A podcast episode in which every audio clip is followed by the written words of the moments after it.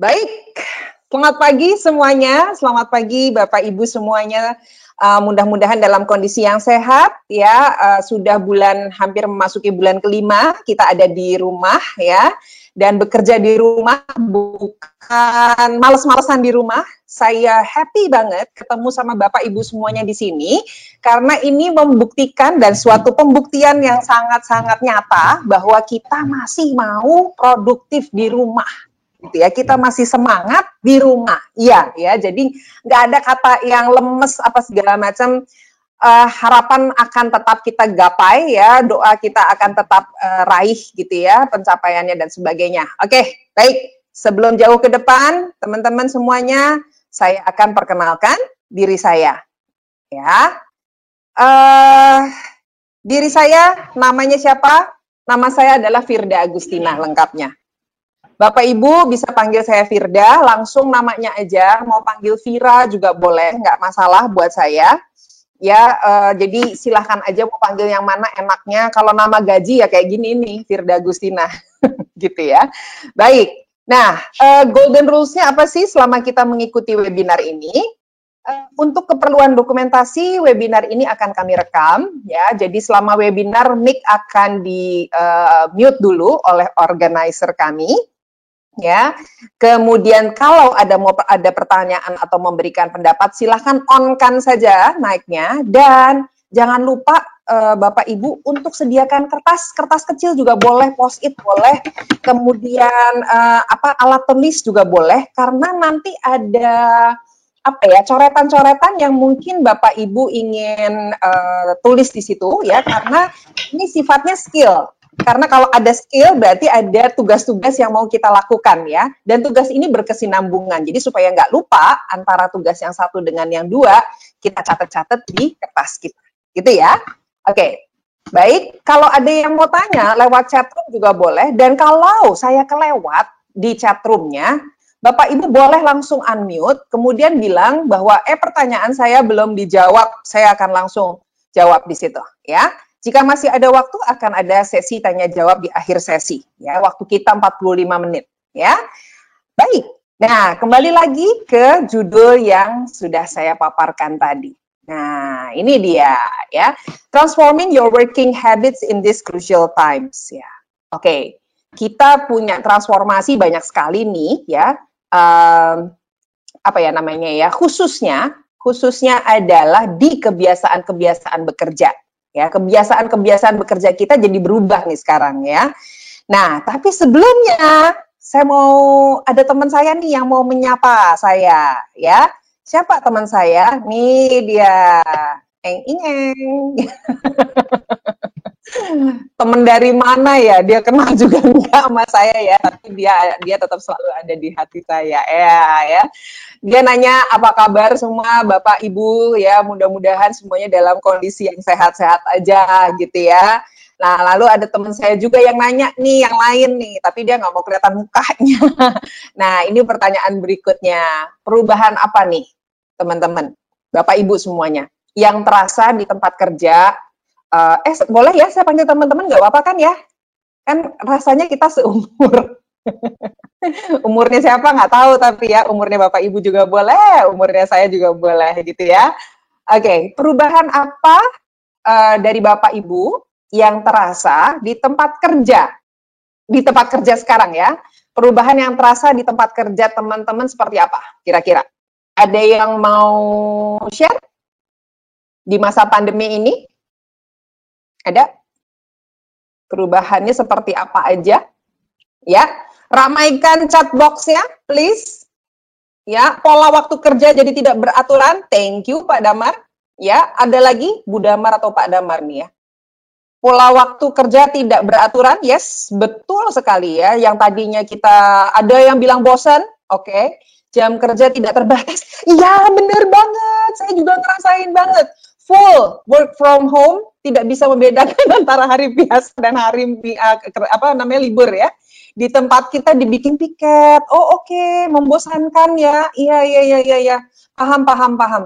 time management karena bagi waktu kerja dan urus rumah tangga, meeting yang berubah nggak berhenti-berhenti, full of webinar, stres, nggak ada interaksi, kangen kerja bareng di kantor, maksi rame-rame, sulit untuk menjalankan assessment online, ya. Biasa ketemu langsung jadi via laptop, banyak meeting. Karena work from home, maka extra effort untuk uh, fokus ya, kurang interaksi dengan kolega, berubah goal settingnya ya. Stres karena banyak video uh, conference ya. Akhirnya badan jadi uh, jadi jadi melar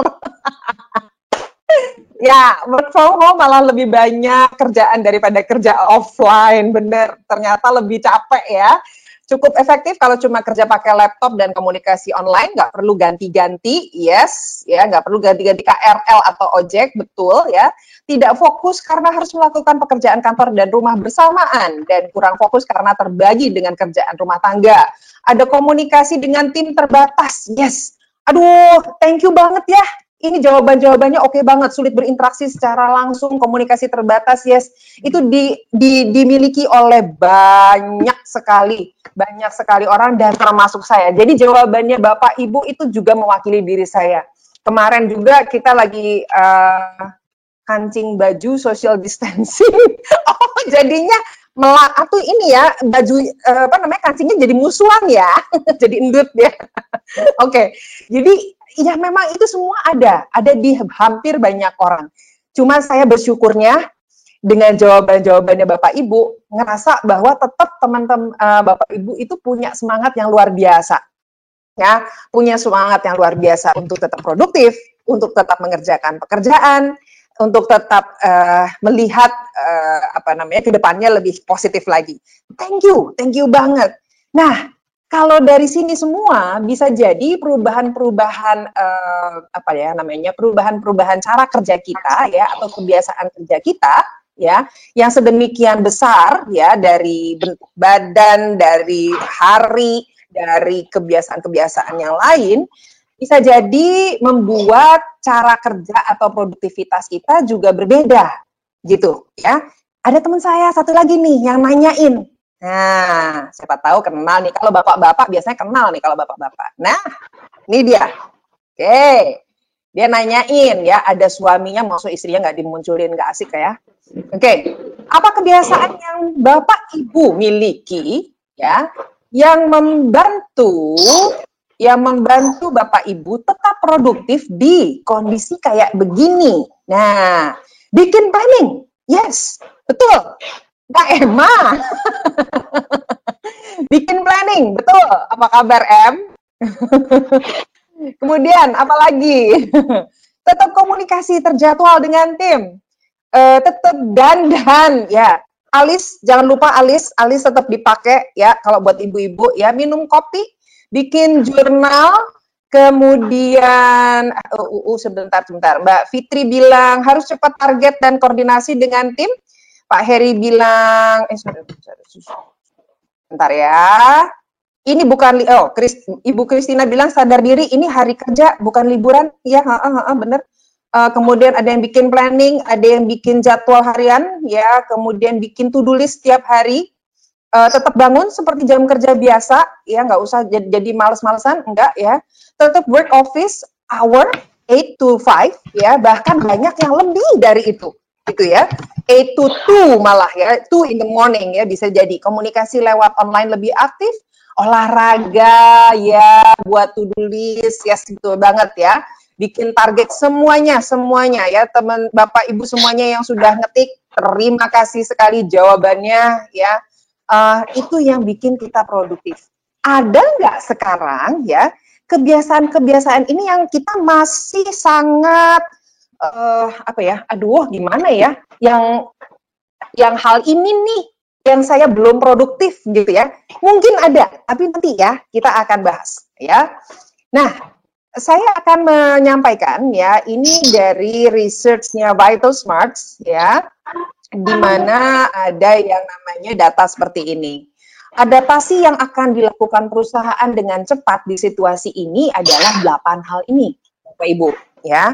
Jadi yang tadi bilang Bapak Ibu ada yang bilang tadi ini bekerja bukan liburan, bukan santai gitu ya.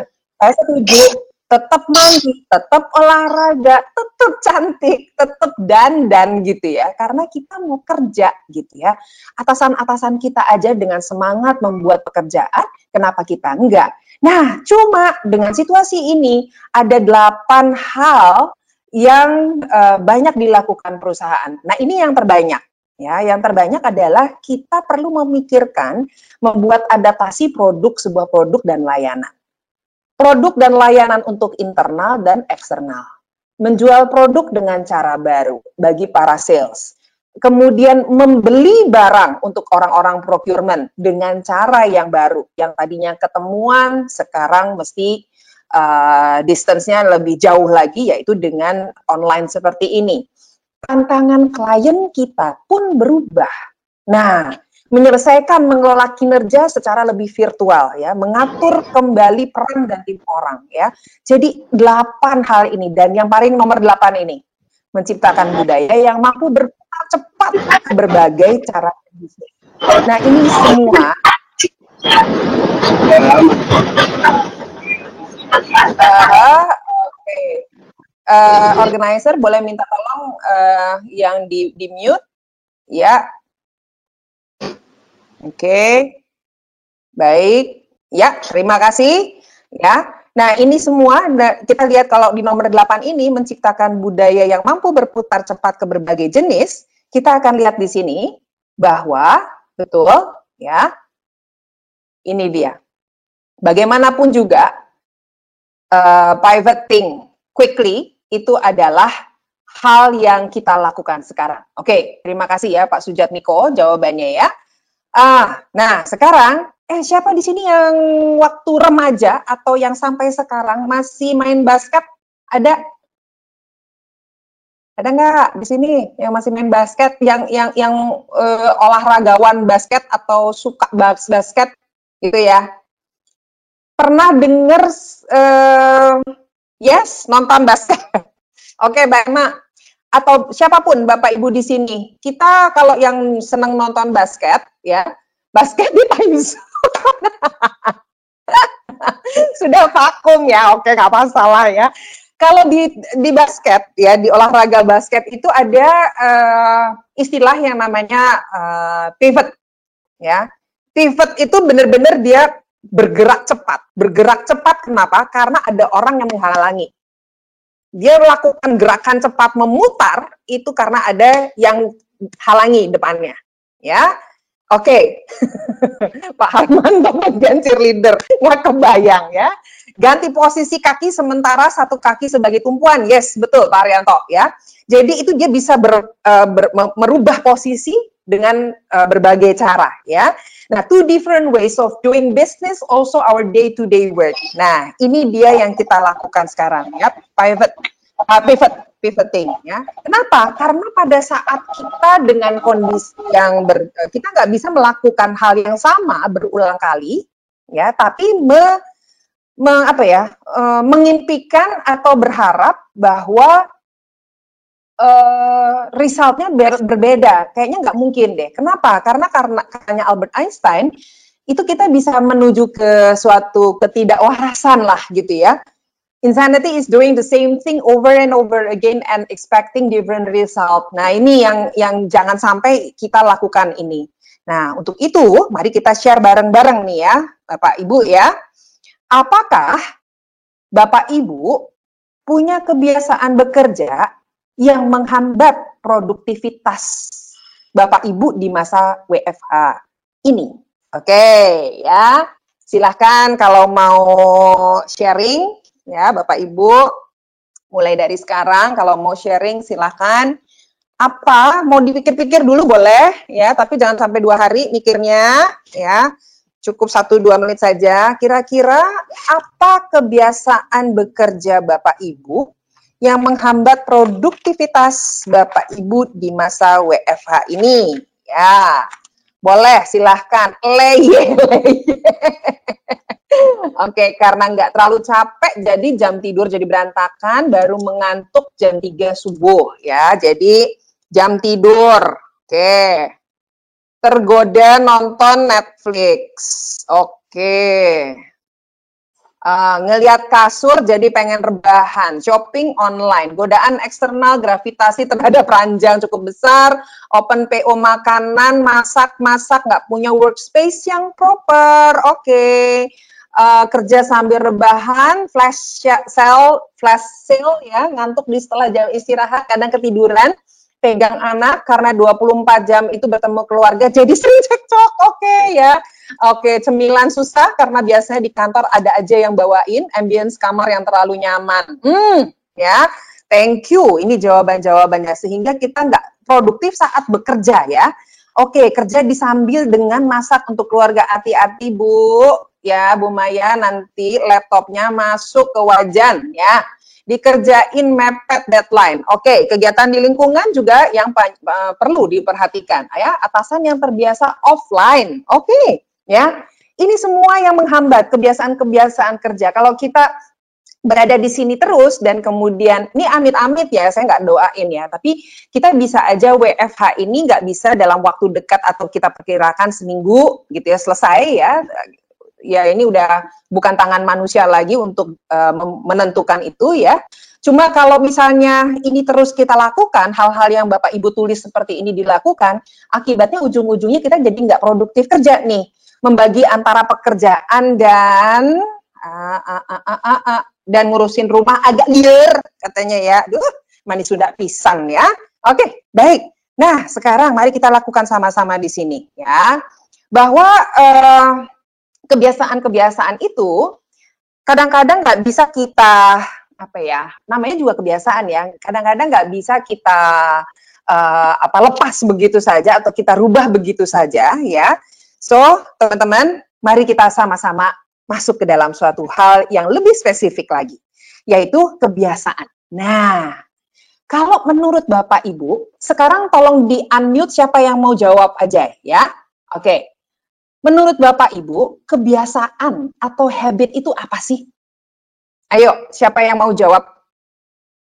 Sesuatu yang dilakukan ya? setiap saat. Dilakukan setiap saat waktu yang dilakukan setiap saat. Kegiatan yang dilakukan terus-menerus, terus-menerus. Kegiatan yang dilakukan terus-menerus. Thank you. Ada lagi? Sesuatu yang dilakukan berulang-ulang, kata Pak Didit Haryanto. Ada lagi? Rutinitas, Bu Suryanti bilang. Oke, okay. ada lagi yang mau ngomong atau mau uh, sampaikan sesuatu? Nggak ada? Oke, okay. ya. Rutinitas yang disampaikan nyaman rutinitas yang membuat jadi nyaman rutinitas yang membuat jadi nyaman ya nggak cuma manusia aja bisa nyaman tapi rutinitas juga bisa bikin nyaman oke okay. sesuatu yang dilakukan berulang-ulang hingga membentuk pola tertentu tradisi sesuatu yang susah untuk dirubah good berulang-ulang yes thank you bapak ibu apa yang bapak ibu sampaikan itu sama dengan definisi yang saya tampilkan ya sesuatu yang kita lakukan secara mental atau fisik yang dimulai sebagai pilihan dan kemudian menjadi pola yang otomatis. Ya, mari kita uh, amati sebentar ya kalimat ini ya. Sesuatu yang kita lakukan secara mental atau fisik ya, dimulai sebagai pilihan. Nah, ini ada kata-kata ini. Sebagai pilihan. Jadi habit kita itu yang membentuk, yang memilih kebiasaan itu adalah diri kita sendiri. Nah, karena kita yang kita yang milih dan kita yang suka melakukan itu, maka membentuk suatu pola yang otomatis. Nah, sehingga karena menjadi otomatis, kata Pak Yohanes, nah ini nih, reaksi yang tidak sadar dilakukan. Lama-lama tidak sadar dilakukan. Padahal awalnya itu adalah menjadi pilihan kita pilihan perilaku kita. Jadi Bapak Ibu yang bikin habit itu kita sendiri gitu, ya. Uh, saya udah dibikin habitnya sama orang tua, ya. Memang ya kayak misalnya uh, lagu ini deh, habis mandi ku terus gitu ya. Bangun tidurku terus mandi, tidak lupa menggosok gigi. Itu kan dibentuknya orang sama orang tua tuh ya. Tapi begitu besar, kita punya habit-habit yang kita sendiri yang memilih. Nah, ini dia yang akhirnya uh, menjadi uh, suatu hal yang kita nggak kepikiran lagi. Oke, okay, ada dari Damar nanya pengertian habit sumber dari mana itu. Oke, okay, baik. Saya akan tampilkan sebentar ya. Tapi sebentar ya, uh, Bapak atau Ibu Damar ya. We first make our habits. So, yang bikin habits itu kita ya. And then our habit makes us. Oke. Okay? Nah, itu dia ya. Uh, kemudian dan kenapa kebiasaan kita itu yang mengontrol diri kita. Jadi pada saat ini, pada saat kita sudah memilih dan kemudian menjadi oh laki-laki ya Pak Damar, oke, okay, thank you. Uh, kebiasaan kita ini supaya kita jadi terpola, kemudian nggak perlu pikirin dan sebagainya ya, itu bisa jadi mengontrol diri kita. Kenapa mengontrol diri kita? Sifatnya pervasif, pertama, 40% itu tindakan kita berjalan otomatis. Persistence, betul apa yang sudah disampaikan oleh Bapak Ibu tadi, yaitu susah dirubah. Prediktif, kebiasaan kita menentukan hasil yang akan kita dapat. Nah, ini dia kenapa uh, itu akan mengontrol diri kita. Oke, okay? Pak Damar, masih sabar ya, nungguin apa sih habit itu dapatnya dari mana gitu ya. Oke, okay. nah kita uh, apa Dunamis akan mengajak Bapak Ibu untuk mengarungi dua langkah membuat kebiasaan baru. Ya, kalau tadi hal yang tadi itu kita anggap tidak produktif atau membuat kita menjadi tidak produktif, ya, saya akan mengajak yang pertama dulu menemukan hal yang ingin diperbaiki. Oke, saya akan minta tolong Bapak Ibu tuliskan di kertas, ya, tuliskan di kertas supaya nggak lupa, ya. Nanti kita akan lanjut terus latihannya. Ya, tantangan produktifnya Bapak Ibu apa? Saya kasih contekannya ya. Nah, bisa jadi karena kita kewalahan, bisa jadi karena ada pengalihan, ya. Tapi di produktifnya produktif apa dulu? Misalnya, misal ya, saya nggak produktif nih kalau virtual meeting, misal, misalnya seperti itu. Saya nggak produktif nih kalau di dalam masa work from home ini saya nggak produktif untuk bikin daily planning saya nggak produktif untuk, nah gitu ya, nggak produktif itu tantangan produktif, maksudnya saya saya nggak bisa at least nggak bisa konsentrasi, saya nggak bisa mencapai uh, suatu target yang maksimal, itu produktif gitu Bu. Ya, saya nggak produktif karena kebanyakan vikon, aduh malahan itu ya, uh -uh, oke okay, ya. Nah, itu ya, misalnya karena apa? Karena saya kewalahan, karena ada distraction, karena kelelahan gitu ya. Nggak produktif apa? Nggak produktif untuk mengejar target nih, soalnya work from home misalnya gitu ya. Saya jadi nggak produktif karena kan beda nih.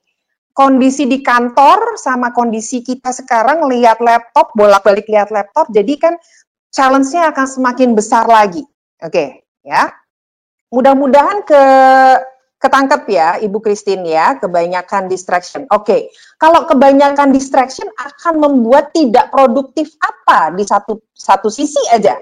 Ya, kalau saya nih, saya contohnya adalah misalnya saya nggak produktif saat melakukan virtual meeting.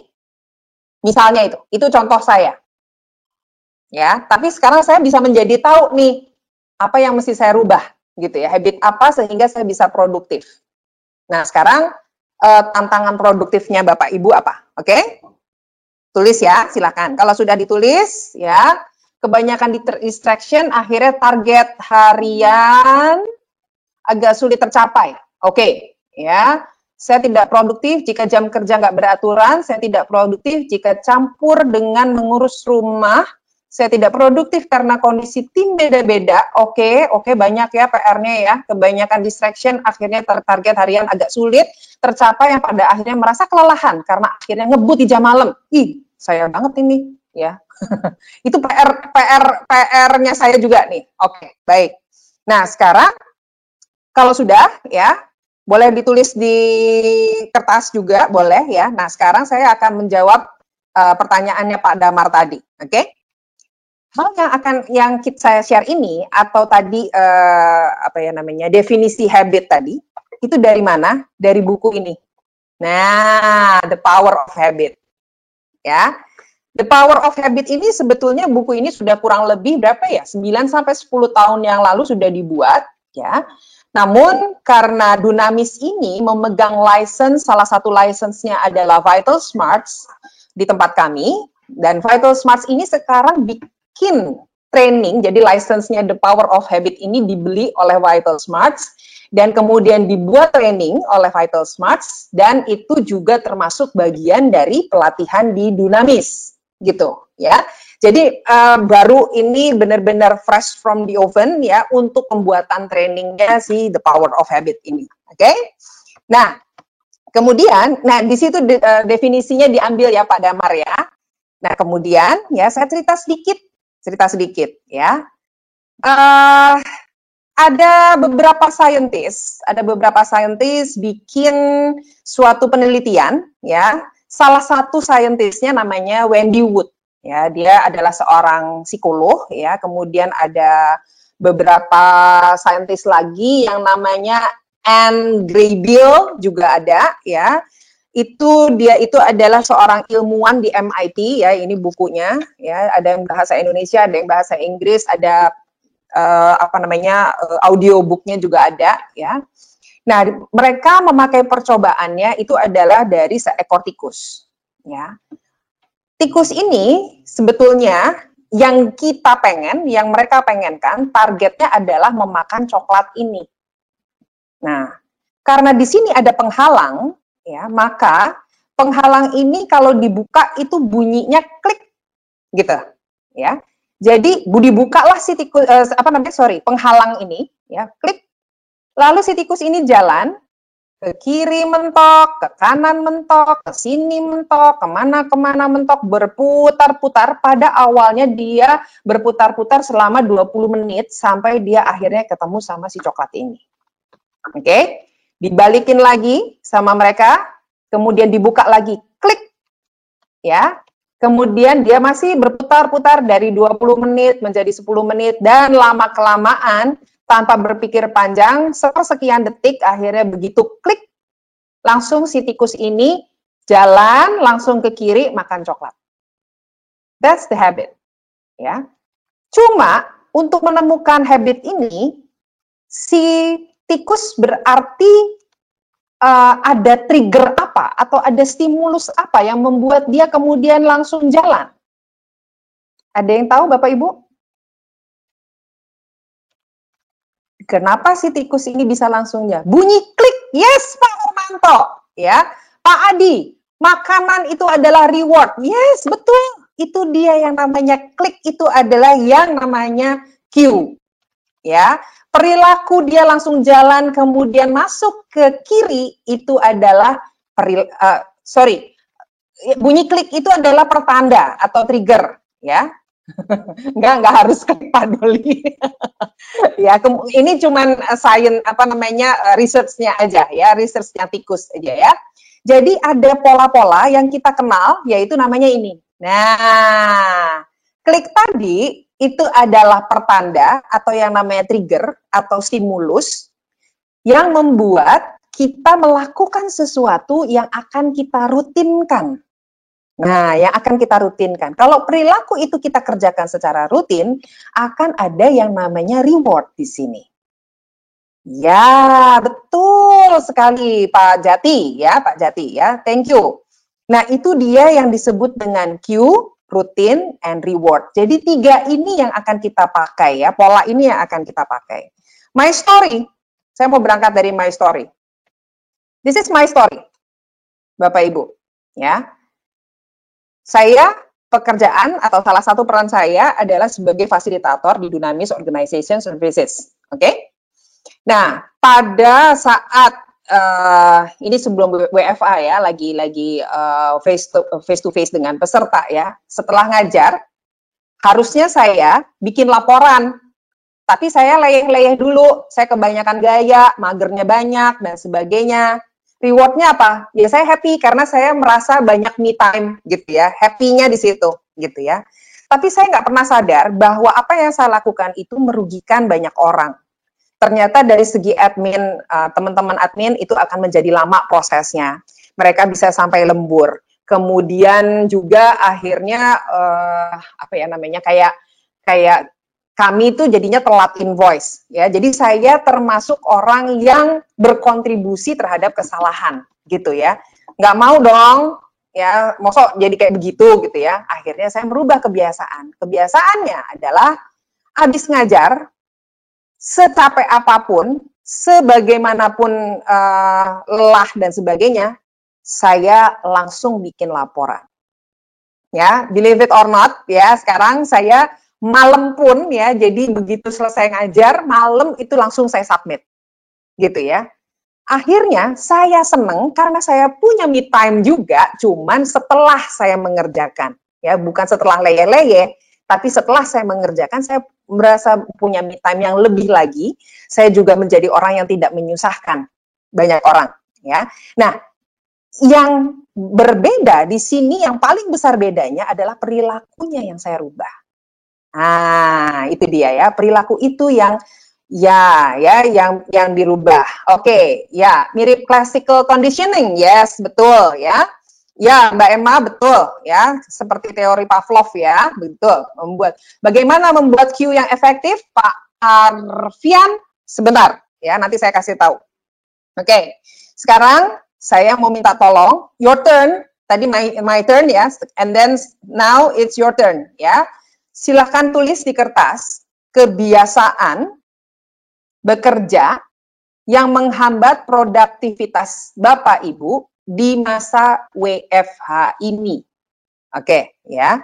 Kebiasaan bekerja yang menghambat. Oke. Silakan tulisnya satu aja, nggak usah banyak-banyak. Ya, nanti saya bikin saya kasih tahu ya bikin cue-nya Pak Arfian ya, sebentar. Oke, sudah? Oke. Satu saja. Browsing. Good. Pak Heri. Thank you. Ya. Mainan handphone. Great. Bu Ina. Distraction dari social media. Menunda. Oke, okay, procrastination ya. Babysitting, jaga anak kerja 5 menit, main sosial 50 menit. Oke, okay. terlalu santai, anak ngajak main ya, home course. Oke, okay. baik, baik dari semuanya ya. Nih, saya kasih contoh ya, saya kasih contoh saya. Challenge-nya saya, nih ya, misalnya ya, saya ingin bisa menjadi lebih produktif saat mengikuti virtual meeting. Kenapa? Kenapa saya harus produktif di virtual meeting? Supaya message bos saya bisa sampai ke saya. Saya juga nggak salah kerja, saya nggak ngulang-ngulang kesalahan itu. Uh, kemudian update dan sebagainya supaya uh, bisa enak terterima dengan saya, ya pekerjaan rumah dan anak. Oke, okay. nah itu yang saya pilih. Nah kemudian saya memilih kebiasaan yang jadi saya diagnosa dulu nih. Nah, ya Ceritanya begini nih. Oke, kita diagnosa dulu. Q-nya kita apa, rutinnya apa, rewardnya apa. Q, ya. Biasanya kebiasaan atau perilaku yang membuat saya nggak produktif apa sih? Ambil HP dan bahas dengan teman. Pernah nggak sih uh, Bapak Ibu misalnya lagi video call gitu ya sama teman-teman satu tim gitu ya. Terus kita tiba-tiba ada teman kita uh, WhatsApp kita ya membicarakan teman kita yang ada di video conference itu di tim itu gitu ya.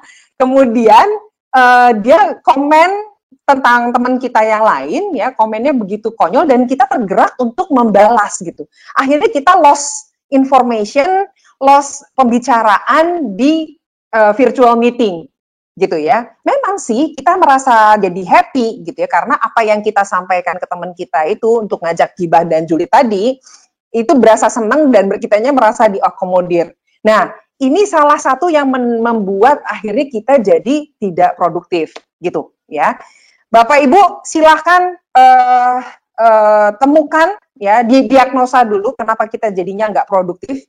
Q-nya apa sih sehingga uh, kita ngambil handphone untuk media sosial atau browsing?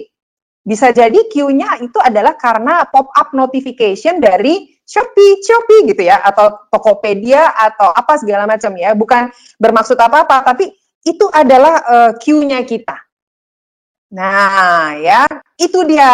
Thank you ya. Nah, di situlah kita diagnosa dulu, kenapa saya jadi nggak produktif? Apa Q-nya? Kenapa saya melakukan itu? Dan apa yang menyenangkan buat saya? Nah, ini dia yang kita diagnosa. Sekarang, mari saya ajak Bapak Ibu untuk tulis ini semua, ya satu aja, nggak usah banyak-banyak. Satu di sini, satu di sini, satu di sini, jadi terdistraksi ya Oke, ada yang menurutnya kayaknya apa yang saya cerita terjadi juga ya, betul banget katanya ya. FOMO ya, bukan YOLO tapi FOMO ya. Oke ya. Ya, ini ya satu satu satu aja. Oke ya, saya harap udah ya Bapak Ibu ya. Oke. Kita kan nggak bisa ya terus-terusan di sini ya.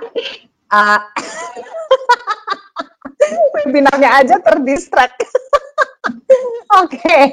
baik ya. Nah sekarang mari kita transformasi ya. Oke, okay. uh, uh, kita nggak bisa break a bad habit, you can only replace it ya. Kita akan replace itu. So uh, Terus terserah Pak Sandy ya.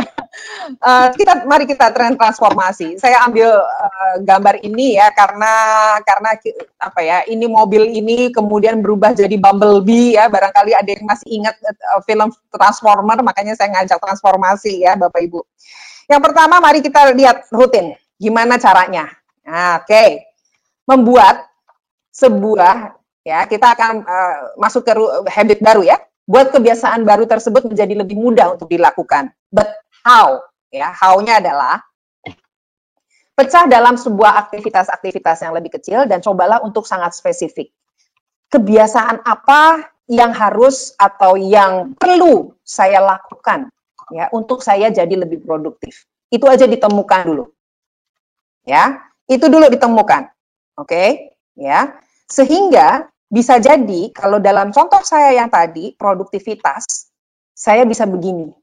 Saya harus fokus mendengarkan video conference dan menjawab WA setelah video conference selesai. Nah, ini adalah dua perilaku yang mau saya biasakan. Itu dulu. Ya, jadi apa perilaku yang mau saya rutinkan di productivity challenge-nya Bapak Ibu. Gitu, ya. Kalau di sini saya memilihnya adalah fokus mendengarkan video call. Oke? Okay? Sampai sini barangkali ada yang mau tanya? Dadah. Kecuali WhatsApp-nya dari Big Boss ya Bu, nggak dijawab ya amuk kita. Iya nggak diamuk, benar masalahnya nggak dapat instant gratification mbak. Misal grupnya udah nggak rame kalau dijawab setelah visi selesai. Iya emang. Justru itu ya.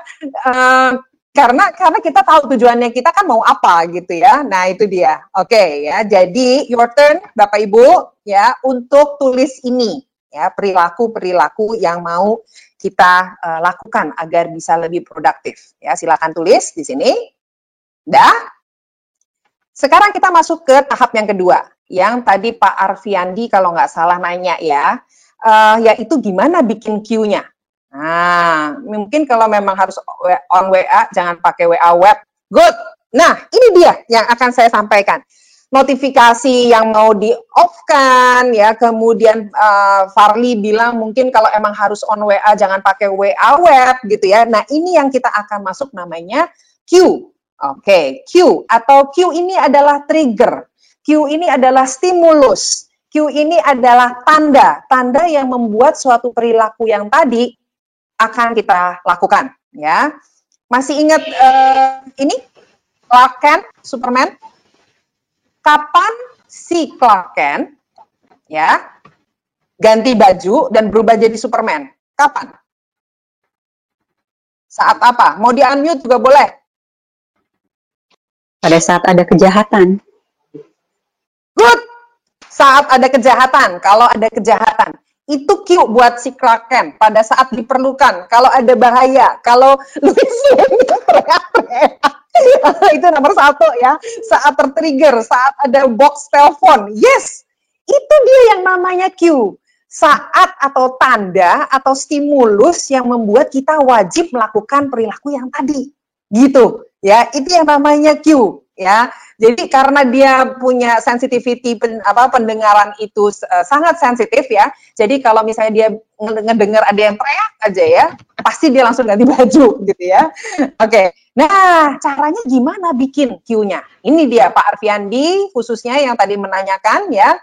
Bisa pakai alarm ya. Jadi set alarm di handphone kita, smartphone kita banyaklah cara ya bisa di mana nih namanya? Di layar uh, laptop Bapak Ibu dikasih notifikasi kayak apa namanya uh, post-it ya. Itu untuk untuk apa sih tulisannya apa gitu ya. Tulisannya adalah perilaku yang harus kita lakukan ya. Oke nanti saya akan akan uh, sampaikan spesifiknya seperti apa. Nah ini tadi yang sudah disebut oleh Bapak Ibu semuanya ya kalau kita menyingkirkan kadang uh, singkirkan hal-hal yang kita tahu akan mengganggu, kalau handphone kita itu benar-benar bisa mengganggu, mendistrak diri kita, ya, udah taruh aja di dalam tas. Nah, itu barang-barang yang mati, yang sifatnya mati, ya, barang benda mati, ya. Tapi kalau anak-anak bisa disingkirkan nggak? Nggak bisa. Di selotip juga nggak bisa. Tadi pagi saya ngelihat Line Today, ada seorang anak dikasih selotip, ya, bapaknya lagi kerja, ya tapi dikasih bantal gitu ya. Kasihan banget ngelihat anaknya ya. Nah kalau misalnya ada sesuatu yang nggak bisa disingkirkan maka kita minimalkan sebentar ya. Kalau saya punya teman ya di di, di uh, Dunamis ya itu dia uh, lalu lalang anaknya tuh uh, sangat tinggi gitu ya. Frekuensi anaknya lewat itu sangat tinggi. Lalu dia mencari gimana ya caranya ya, anak saya kan nggak bisa diumpetin ya. Akhirnya dia mencari suatu pojok yang memungkinkan anak-anaknya itu tidak lalu lalang di belakangnya dia, yaitu dia mojok benar-benar mojok, kemudian mojok di tembok, gitu, ya supaya anak-anaknya nggak lalu lalang dan nggak terganggu sama dia, ya. Bahkan ada teman saya yang dia bikin jadi lemari tuh lemari pakaiannya dia dia keluarin ya barang-barangnya nah dia ada di situ gitu ya. Saya pikir enggak ngap apa ya kalau ada di dalam lemari ya. Kemudian ada yang diminimalkan. Diminimalkan ini ini khususnya di laptop saya ya. Ini ada bisa uh, tandanya do not disturb ya. Itu saya on kan. Jadi seluruh notifikasi itu tidak bisa masuk ke ke laptop saya ya entah apa email dan sebagainya ya oke ini ini juga ada alternatif alternatif queue ya oke saat saya masuk kamar tidur jamnya jam berapa objek pengalamannya apa orang perasaan ini dia alternatifnya manfaat banget oh ya alhamdulillah ya Oke, Pak Damar bilang anak teriak-teriak cari Dedi, Dedi, Dedi. Kebiasaannya membeli meja kerja dan kunci kamar. Info ke istri sedang kerja. Oke, ada ada satu uh, teman saya juga demikian. Dia pagi main dulu sama anaknya, ya. Kemudian anaknya kalau nggak salah umurnya berapa? Apa ya masih SD lah gitu ya.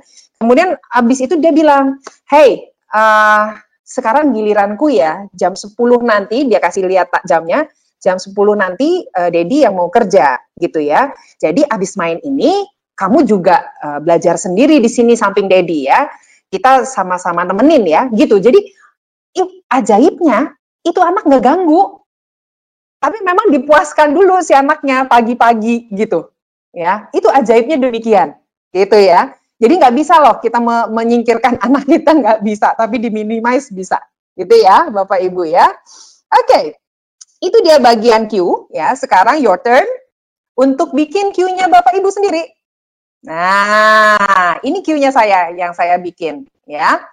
Notifikasi WA ada tetap membaca uh, apa namanya komen tetap ada. Cuma Q yang saya pakai adalah saya pasang post-it di laptop dengan tulisan tidak jawab WhatsApp dulu gitu ya. Dan benar katanya Bapak Ibu salah satu yang tadi sudah ditulis yaitu mematikan WA web. Yes, soalnya itu bunyinya tang ting tung tang ting tung ya kan. Aktifkan mode do not disturb di laptop saya. Itu dia Q saya ya. Nah, uh, apa namanya uh, yang begitu saya ngelihat post it itu saya teringat dan udah saya melakukan perilaku ini. Gitu ya, kira-kira. Oke, baik. Nah, mudah-mudahan membantu. Itu yang bagian Q-nya. Bapak Ibu silahkan tulis. Nah, Q-nya apa ya? Oke. Baik. Sudah? Kalau sudah, yang terakhir yaitu reward. Hadiah reward itu apa sih? Hadiah atau uh, hadiah itu apa sih? Sinyal ke otak kita ya saat perilaku tertentu perlu diingat dan diulang. Apa yang menyebabkan saya menjadi happy setelah saya mempunyai perilaku baru atas cue yang sudah saya ciptakan tadi? Kira-kira saya akan lebih happy seperti apa? Ada konsekuensi-konsekuensi yang kita perlu pikirkan Oh, katanya Bu Fitri, kalau saya karena anak saya autis, jadi biasanya saya bisa fokus saat dia tidur dan selesai makan. Dan biasanya jadwalnya sudah tetap. Oke, okay, ya, thank you. Ya, jadi bisa bisa dilakukan seperti itu ya. Oke, okay, nah, kembali lagi ke hadiah. Ya, kembali lagi di hadiah adalah sinyal ke otak yang perlu diingat apa, gitu ya. Nah, mari kita lihat kita punya dua jenis konsekuensi yang akan kita rasakan. Ada ekstrinsik, ada intrinsik. Apa tuh yang dimaksud dengan ekstrinsik dan intrinsik? Intrinsik ini adalah perasaan menyenangkan yang akan kita punya ya berdasarkan nilai hidup yang kita rasakan ya. Kalau misalnya di dalam uh, kondisi ini apa yang membuat kita happy? Kalau saya melakukan perilaku-perilaku itu apa yang membuat saya happy? Gitu ya. Ekstrinsik berwujud barang yang diterima sebagai imbalan, itu boleh kita ciptakan sendiri. Ya, jadi mau intrinsik boleh, mau ekstrinsik boleh. Ini adalah sebagai penyemangat kita nanti ya setelah kita melakukan habit baru. Oke. Nah, Bapak Ibu, your turn sekarang. Nah, ini ini contoh dari saya ya. Tetap fokusnya udah ada, cue-nya udah ada, reward-nya hubungan saya tetap terjalin kok sama semua pes sama uh, teman-teman saya tetap ya. Semua pesan di virtual meeting bisa tertangkap dengan saya. Saya nggak salah melaksanakan tugas. Ini saya ambil dari reward ekstrinsik saya. Gitu. Ya. Jadi inilah tiga hal ini justru sekarang yang seka yang sekarang ini ada di depan laptop saya. Saya saya kadang-kadang suka uh, aduh saya nggak fotoin sih ya. Saya kadang-kadang suka taruh di kertas bahwa ini saya mau melakukan uh, habit baru ah yang rewardnya saya jelas, cue-nya jelas dan rutinnya saya jelas. Oke. Okay. Nah, kalau di wrapping ya, kalau saya sorry, kalau saya wrap up ya, ya nanti Bapak Ibu silakan tulis ya di sini ya. Nah, oke. Okay. Kepuasan karena timeline tercapai. Thank you. Ada MacBook Air. Nggak tahu nih namanya siapa nih ya. Mungkin mudah-mudahan nanti ketolong kasih tahu ya Pak Bu namanya. Masa saya manggilnya MacBook Air ya soalnya ya. Pak Damar bilang bocah tiga tahun lagi kelebihan tenaga. Jangan dikasih antimo atau benadryl ya Pak ya. Biarkan aja, itu berarti anak Bapak sehat ya kan? Alhamdulillah, ya kan? Nah, sekarang uh, kalau saya wrap up semuanya ya menjadi seperti ini. Hmm, ini dia. Ya. Kebiasaan lama saya ya untuk produktivitas, saya ambil handphone dan bahas dengan teman saya tentang orang lain di video uh, conference saya, ya. Q-nya apa? Q-nya itu ada notifikasi, kemudian kita membaca komen teman kita, Ya, rewardnya senang dan merasa diakomodir. Lalu saya rubah menjadi ke hal yang ini, yang tadi. Nah, perilaku yang mau saya rutinkan adalah tetap fokus, mendengarkan video conference, ya, menjawab WhatsApp setelah video conference selesai, ya. Q-nya adalah pasang post-it di laptop, kemudian rewardnya adalah ini. Nah, ini dia yang setengah ampun harus kita latih. Memang ini adalah kebiasaan baru karena challenge kita juga baru.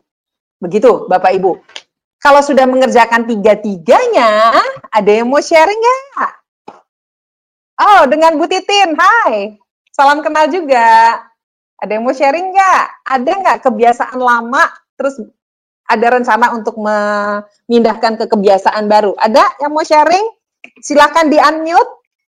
Kebiasaan yang baru dibuat butuh waktu berapa lama supaya bisa jadi kebiasaan tanpa adanya reward? Tanpa adanya reward, oke. Okay. Uh, kalau mau short time, uh, kena yang saya kurang paham, uh, ibu mau nggak pakai reward gitu ya? reward itu nggak usah bentuknya, eh bap, Bapak Deng, Bapak nggak mau ada reward. Kalau misalnya reward itu bisa kita tanamkan dalam nilai hidup kita. Uh, kalau mau pakai reward dalam bentuk benda juga nggak masalah juga ya. Tapi kalau butuh berapa lama, ini dia. Uh, Franking Coffee research-nya itu dan oh sorry bukan bukan uh, research dari Franking Coffee tapi kebiasaan yang kita lakukan pada saat di pelatihan pelatihannya Franking Coffee ya salam kayak Seven Habit uh, for Highly Effective People itu ada kita melatih tujuh kebiasaan itu minimal adalah 21 hari. Ya. Kalau misalnya mau lebih lagi kita tertata uh, kebiasaan baru kita itu 49 hari. Oke. Okay? Kalau mau lebih advance dan kemudian menjadi otomatis itu bisa 100 ribu lebih jam. 100 jam, 100 ribu jam lebih. Nah, itu dia. Ya. Jadi 100 ribu jam lebih itu bisa membuat kita uh, jadi lebih otomatis lagi ya. So yang menentukan cepat atau lamanya siapa? Ya kita sendiri karena itu kita yang pilih. Oke. Okay. Kebiasaan lama yang mau diubah, mungkin mau dihilangin, suka pending-pending sesuatu pakai cara aktifin fitur reminder betul di handphone supaya ada semacam stimulus biar saya lebih aware dengan apa yang sedang mengerjakan saya. Yeay, terima kasih banyak. Iya, sudah berhasil ya. Bisa dicari gitu kebiasaan lama. WFH di teras rumah, mata gato pengen uh, nata tanaman, nata tanaman saya aja. Cek online beli tanaman ya. Kemudian kebiasaan barunya pindah ruangan kerja di library rumah. Uh, enak banget ada library-nya. Mata nggak gatel, pengen nata tanaman, jadi lebih fokus sejak pindah ruangan. That's right, Ibu Hari Purwanti. Jadi kita tahu ya, kita tahu bahwa ada nih yang menjadi trigger saya yang kemudian jadi beralih ke tanaman, makanya saya singkirin, nggak mungkin saya tutup itu tanaman ya, tamannya nggak mungkin ditutup, tapi kitanya yang meminimalkan. Thank you, terima kasih, seneng deh. Ada lagi yang mau sampaikan? Gimana Bu kalau handphone itu pengganggu sekaligus alat kerja yang mandatori? Misalnya kita diwajibkan membalas pesan dalam waktu satu jam misalnya.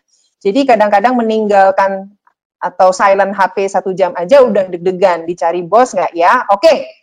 Oke, okay. bisa kita minimalkannya seperti ini. Kalau misalnya dengan bos gitu ya, terus saya ditugaskan untuk webinar misalnya gitu ya, bilang dulu sama bos, Pak, nah ini masalahnya berani apa enggak nih ya?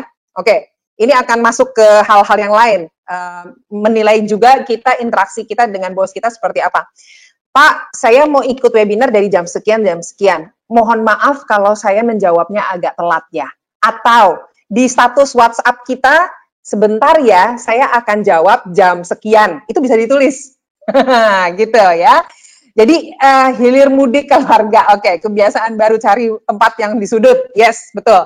Ya, jadi itu dia. Bisa kita cari uh, hal yang dibaca sama semua orang itu juga boleh ya mudah-mudahan membantu ya eh, Pak Santoso Rusli ya kan Bapak yang nyaranin webinar gimana sih Pak iya benar juga gimana sih Pak malah saya diganggu-ganggu lagi ya oke okay.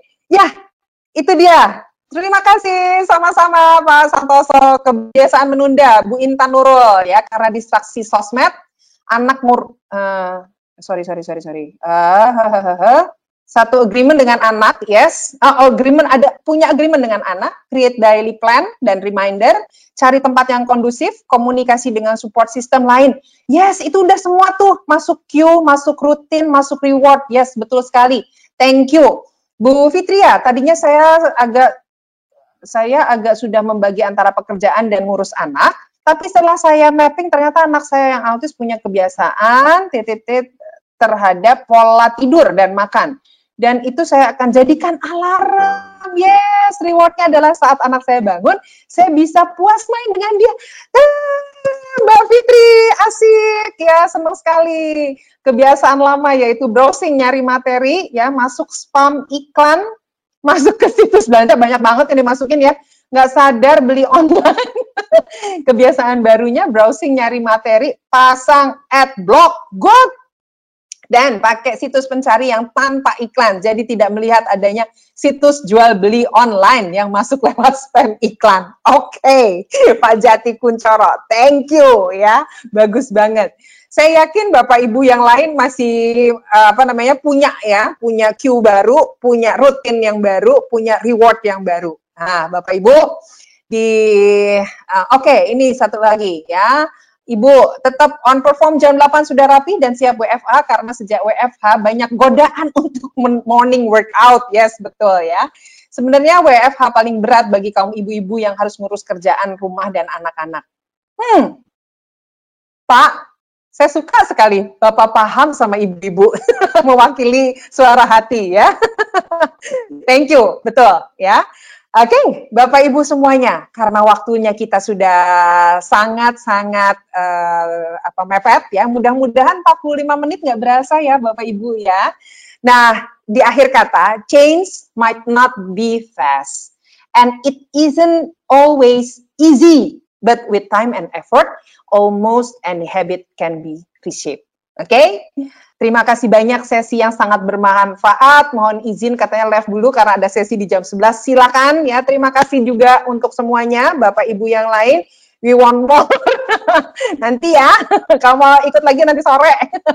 Thank you Bapak Ibu semuanya. Saya mohon uh, bantuannya Bapak Ibu semuanya. Oh ya, sorry, saya akan menginformasikan. Online learn, interactive learning kita juga ada ya. Thank you semuanya.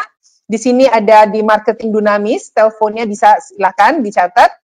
Kemudian ada online learning promo kita, ya. Ini ada beberapa judul yang Bapak Ibu bisa ambil di sini, ya.